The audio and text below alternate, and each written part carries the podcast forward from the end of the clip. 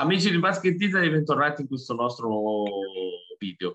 Eh, quest'oggi eh, parleremo di diversi argomenti, quali Milano, che schianta eh, l'Allianz Trieste nella, alla, all'Allianz Dome, in, uh, e con il grande ritorno in, in grande stile di, di Siobhan Shields, eh, con una prestazione da 16 punti, due, ass, due rimbalzi e tre assist. Parleremo anche di Brescia, che con un super della Valle da invece 23 punti e 6 assist eh, porta la vittoria a casa.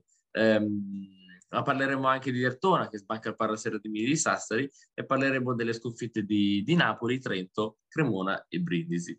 Eh, dopodiché, in chiusura, siamo al nostro ospite Alberto, eh, che non è nuovo a essere ospite qui da me. Eh, parleremo della, della, del derby della Basket City e più precisamente parleremo poi della Virtus Bologna e parleremo anche degli ultimi arrivi in casa Virtus sempre. Eh, Dopo aver fatto questa introduzione, saluto il mio ospite e saluto Alberto. Ciao Alberto. Ciao Nicolò, grazie mille dell'invito. Ciao a tutti. Bene, allora come ho detto in apertura, partiamo par- parlando, diciamo, parto sempre parlando di Milano, mi rendo conto che parto sempre con Milano. Eh, come, come, ho detto, Milano schianta da Trieste con una Super Chavons Shields, Brescia eh, invece eh, vince la propria gara con della Valle Super e mi viene subito da chiederti come hai visto la settimana delle prime della, della graduatoria? Le prime della graduatoria si sono confermate, secondo me, le squadre attualmente da battere. Milano lo sapevamo, mm, Milano non, non, non ci stupisce, credo, quello che sta facendo, la squadra è ancora forse la più forte e l'ha dimostrato domenica, ma lo, lo sta dimostrando, insomma, e, e, basta leggere i nomi comunque per capire eh, per quanto ci siano squadre che stanno rinforzando, come la Virtus e tutto, Milano attualmente è ancora la più forte e quindi ha fatto il suo dovere. Eh, Brescia si sta confermando anche lei ad altissimi livelli, ha il giocatore probabilmente più, più in forma del campionato, quello che secondo me ad oggi è l'MVP del campionato l'ha fatto vedere anche questo È anche weekend. italiano, fortunatamente, anche italiano. È anche italiano, quindi anche una buona notizia per, per la nazionale. E, e, sono due squadre che si, attualmente sono quelle che si contenderanno, che, che sembrano potersi contendere anche la vittoria finale. Esatto, tra l'altro non solo della Valle mi viene da dire eh, per quanto riguarda la Rimessa Brescia, perché se guardiamo il, tabellino finale abbiamo Petruccelli 15 punti, Vitru Long 15 punti e Mike Cobbins anche lui 15 punti. Insomma, eh, diciamo che è stata una partita quella... Per quattro giocatori sopra i 15 punti non è, non è cosa da poco, quindi è ovvio che c'è un uomo copertina ma c'è una squadra intorno. Esatto, quindi diciamo una Brescia che schianta, schianta Treviso col punteggio di 101 a 78, anche grazie a un super terzo quarto, perché il terzo quarto ha fatto sì che che Brescia firmasse un 35 a 23 e si porta la vittoria a casa contro una Treviso sempre più in, difficoltà. Ehm, dopodiché, come ho detto in, in apertura, eh, eh, Dertona invece eh, va a Sassari e sbanca il, il Palaserra di Mini con una, una, prestazione che sinceramente io non dico che non mi aspettavo dal punto di vista di Dertona, ma perché insomma eh, Palaserra di Mini è sempre un palazzetto difficile da, da, da battere mi ha molto sorpreso la, la vittoria di Ertona. Ti aspettavi appunto questa, la vittoria? Cioè io non me l'aspettavo, tu invece ti aspettavi la vittoria di Ertona al Palasera di Midi? Mm, beh, allora no, non me l'aspettavo, però quanti risultati di Dertona non ci aspettavamo di quest'anno e quindi esatto. tutto sommato è un ragionamento che, che mh, mm, vale il tempo che trova. E Dertona quest'anno sta continuando a fare cose che inaspettate. Eh, chiaramente la centrale del campionato, eh, chiaramente insieme a, al rollino di Brescia la sorpresa positiva del campionato e quindi no, non, non, chiaramente nessuno si aspetta di andare a Sassari e vincere, però Dertona è una squadra che può fare, può fare tutto quest'anno, se in giornata e l'ha dimostrato in Coppa Italia, l'ha dimostrato con la Virtus, ha dimostrato in tante, in tante, in tante occasioni. Esatto. L'ultima questa. Esatto, e come prima do un occhio al tabellino e abbiamo un Jamar Sanders che se non sbaglio è anche candidato per essere l'MVP di giornata, eh, con 23 punti, 3 rimbalzi, 2 assist, eh, dopodiché abbiamo altri 4, quindi eh, complessivamente 5 uomini in doppia cifra, gli altri sono Severini, Kane, eh, Chris Wright e Ariel Figloi. Makura solo 5 punti, strano. Di solito il bomber della, della squadra a questo giro di boa firma solo 5 punti, un rimbalzo, 2 assist. Questo è comunque un segnale di una squadra che, che non è dipendente da un giocatore. E per una, diciamo, neopromossa che sta raccogliendo tanto più di quello che ci si aspetta, è un ottimo segnale, vuol dire che comunque c'è un progetto dietro e non hai solo il, il giocatore che se in giornata ti fa vincere le partite e se non, non lo è rischi di retrocedere. È esatto. un rischio che una squadra medio, potenzialmente medio piccola può correre. Esatto, e esatto. Se, se Vertona riesce a tamponarlo è un, segnale, è un ottimo segnale. Esatto, esatto. È anche un bene che non si trovi solamente un interprete, diciamo, quando, soprattutto quando si è in difficoltà, ecco. Che almeno quando c'è, non c'è uno c'è un altro e così via, insomma. E poi si crea il cosiddetto gioco di squadra. Eh, bene, passiamo invece al terzo argomento della nostra chiacchierata serale.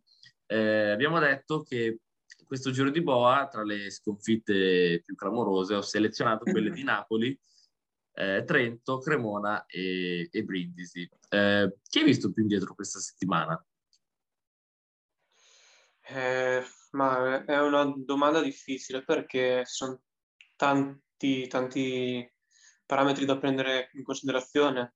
Diciamo che mi verrebbe da dire Brindisi perché di tutte forse quella che, su cui si hanno aspettative un pelo maggiori. Ecco. Mm, Cremona abbiamo visto che quest'anno insomma ci aspettavamo che eh, è stata una squadra molto rifondata, eh, quindi ci sta. Napoli comunque non è promossa, Trento bene o male era partita abbastanza bene, poi comunque sono stato piuttosto ondeggiante, quindi di tutta ecco, direi Brindisi perché era forse quella verso cui almeno io riponevo qualcosa in, qualche speranza in più. Esatto, tra l'altro Napoli che ha perso ieri sera contro, contro la mia Varese, eh, poi magari parleremo anche del, della situazione Varese, perché insomma sette vittorie nelle ultime partite da, da arrivare un nuovo coach. Eh, tra l'altro Napoli ha esonerato Pino Sacripanti addirittura per dare una scossa alla propria stagione, perché quella che si vedeva nelle prime giornate che poteva essere una squadra, una rivelazione, quella che forse era la rivelazione prima di Dertona, ora rischia addirittura la retrocessione, mi sembra solo 4 punti dalla zona retrocessione. Sì, sì non, è, non è assolutamente tranquilla.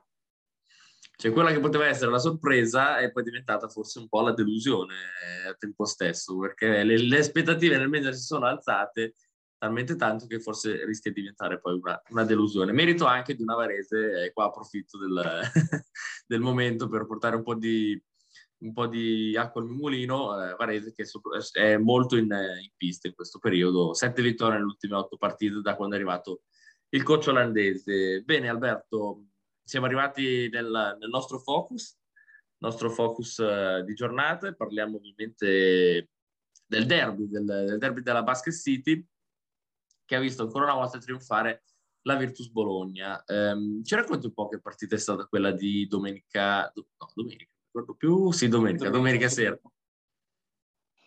È stata una bella partita, chiaramente i derby sono sempre partite a parte. E come l'andata è stata mh, la, la, Virtus l'ha vinta rischiando però di riaprire una partita mh, non dico chiusa ma comunque che si poteva gestire meglio mh, alla lunga chiaramente la differenza comunque c'è è innegabile non, non lo dico da tifoso ma insomma i budget e, e i nomi in campo insomma, parlano da soli, sono due squadre comunque su due, probabilmente attualmente su due livelli diversi. Mm, è chiaro che i derby, appunto, come dicevano all'inizio, sono partite un po' particolari, quindi ehm, alla fine, tutto sommato, la Fortitudo negli ultimi minuti poteva anche pareggiarla, negli ultimi secondi addirittura, e, però alla fine il risultato cioè, hanno vinto i migliori. Ha vinto la squadra più, più forte, la squadra che da pronostico doveva vincere.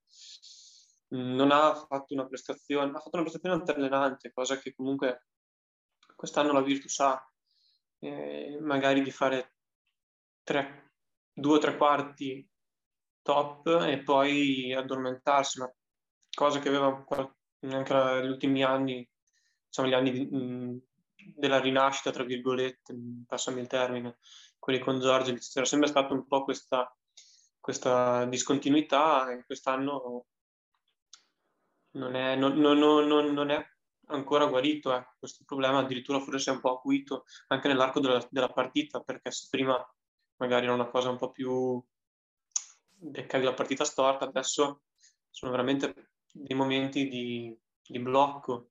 Io non credo che l'assenza di Bellinelli fosse così decisiva, importante ma non così decisiva perché comunque la squadra è ancora buona.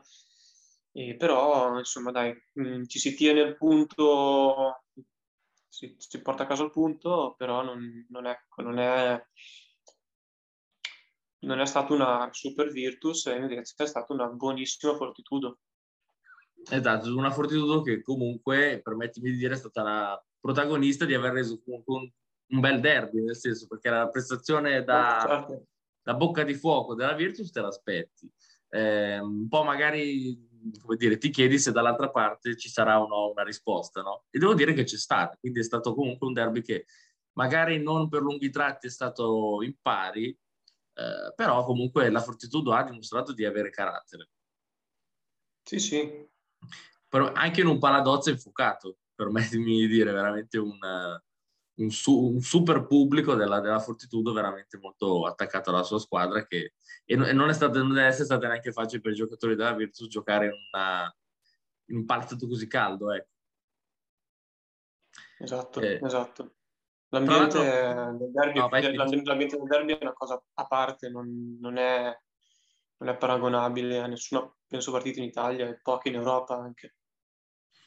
Esatto, esatto. Tra l'altro questo c'entra poco, mi sembra di aver letto oggi, ho visto di oggi di ieri, la positività al Covid di Scariolo, giusto? Poi mi saprei confermare.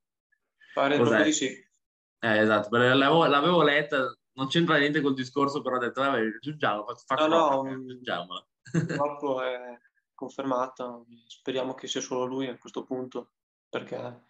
Ma mi era sembrato di leggere anche altri tre componenti, no, mi sbaglio? Dalla settimana scorsa quello, Dalla adesso settimana... non so se magari qualcuno rientra, insomma, speriamo. Ok, mi, mi, ricordavo allora, meno male, perché leggo le notizie sul telefono, poi magari me le scordo, mi sono rimasta. Per ehm, questo derby con la Fortitudo, oltre che essere un derby, quindi tutto quello che vuoi, che abbiamo detto stradetto e tutto quanto, è stata la prima partita campionato, ovviamente, di Daniel Hackett in maglia Virtus, eh, dove mette a segno una prestazione da 17 punti, 7 rimbalzi e 4 assist. Direi un ottimo esordio. Eh, eh, esordio sì. Prima di parlare magari della sua partita, eh, ti volevo chiedere eh, cosa ne pensi dell'arrivo di Hackett alla Virtus Bologna e del suo poi ritorno in Italia? Beh, io sono doppiamente di parte perché sia da tifoso che da grande stimatore, perché io sono veramente è un giocatore che mi fa impazzire Hackett. Io l'ho visto le prime volte dal vivo qualche anno fa in nazionale, nella nazionale comunque con i tre dei giocatori dell'NBA, eh, Melli, Datome. Tecnicamente mi sembrava, se non il più forte, uno dei veramente un giocatore che meritava forse addirittura anche lo sbarco di là dell'oceano è un giocatore che personalmente adoro e vederlo con la maglia della squadra che tifo è un po' che fa piacere, insomma, veramente um, un, colpo, un colpo al cuore quando è arrivato. E poi cosa invece della sua prestazione di domenica cosa mi dici invece?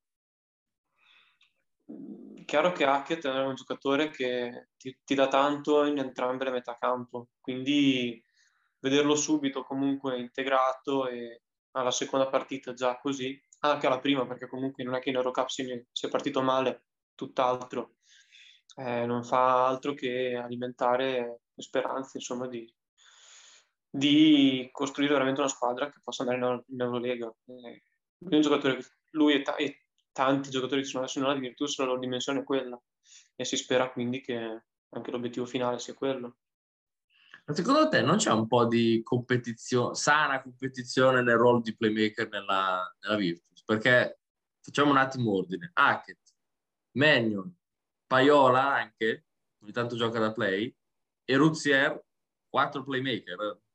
Non c'è un po' di, un po di competizione tra, tra loro quattro, secondo te? Beh, è possibile, è, è, possibile, ma insomma, una grande squadra deve fare quello. Cioè, sai che comunque ti giochi due maglie praticamente in, in cinque. Esatto, perché Sei... sono tra l'altro tutti italiani questi quattro che abbiamo citato. Esatto, quindi sicuramente un po' di competizione ci sarà, ma insomma non... credo che siano quei problemi che gli allenatori vogliono avere, ecco. perché se ne hai quattro e quattro buoni, ben venga. Senza contare che comunque hai Teodosic e, e, e Bellinelli dall'altra parte, comunque, quindi cioè, hai, tante, hai tante opzioni e ben venga. Esatto, speriamo ovviamente che l'anno prossimo la, la Virtus partecipi all'Eurolega perché vedere una squadra così ben armata, così ben dotata, sarebbe un peccato non vederla eh, nelle, nella grande Coppa Europea di basket. Ecco. Ehm, non è passato inosservato invece l'altro colpo eh, che è arrivato sempre dal Sesca a Mosca, eh, ricordiamo sempre eh, per via del conflitto ucraino-russo che si sta svolgendo in, in, ultimi, in queste ultime settimane, ehm, alla Virtus è atterrato anche Toko Schengelia. Di lui cosa mi dici? Eh, che è un altro nome che, deve, che sposta l'asticella verso l'alto. È un, un altro giocatore che, la, che, come dicevamo prima, ha una dimensione ben precisa che è quella dell'Eurolega e sicuramente arriva per quello. Tant'è che il suo contratto è proprio fine a, fine a, questo, a questo, obiettivo. È il, è il lungo che mancava probabilmente e, e ripeto, alza ulteriormente l'asticella e bisogna farlo fruttare ecco, questo acquisto perché è veramente un colpo importante. Esatto, esatto. Speriamo quindi che la, il prossimo anno di vedere la, la Virtus partecipare alla, all'Eurolega. Io Alberto ti ringrazio e ti saluto per essere un ospite. Grazie a te. E vi ricordo ovviamente di, di, seguirci sul nostro sito web, sul nostro podcast disponibile su Spotify, Podcast e Google Podcast e di seguire le nostre puntate su eh, YouTube, iscrivervi al canale, mettere un piace, un commento, condividere, insomma, eh, darci il vostro apporto. Io vi saluto e vi auguro una buona serata.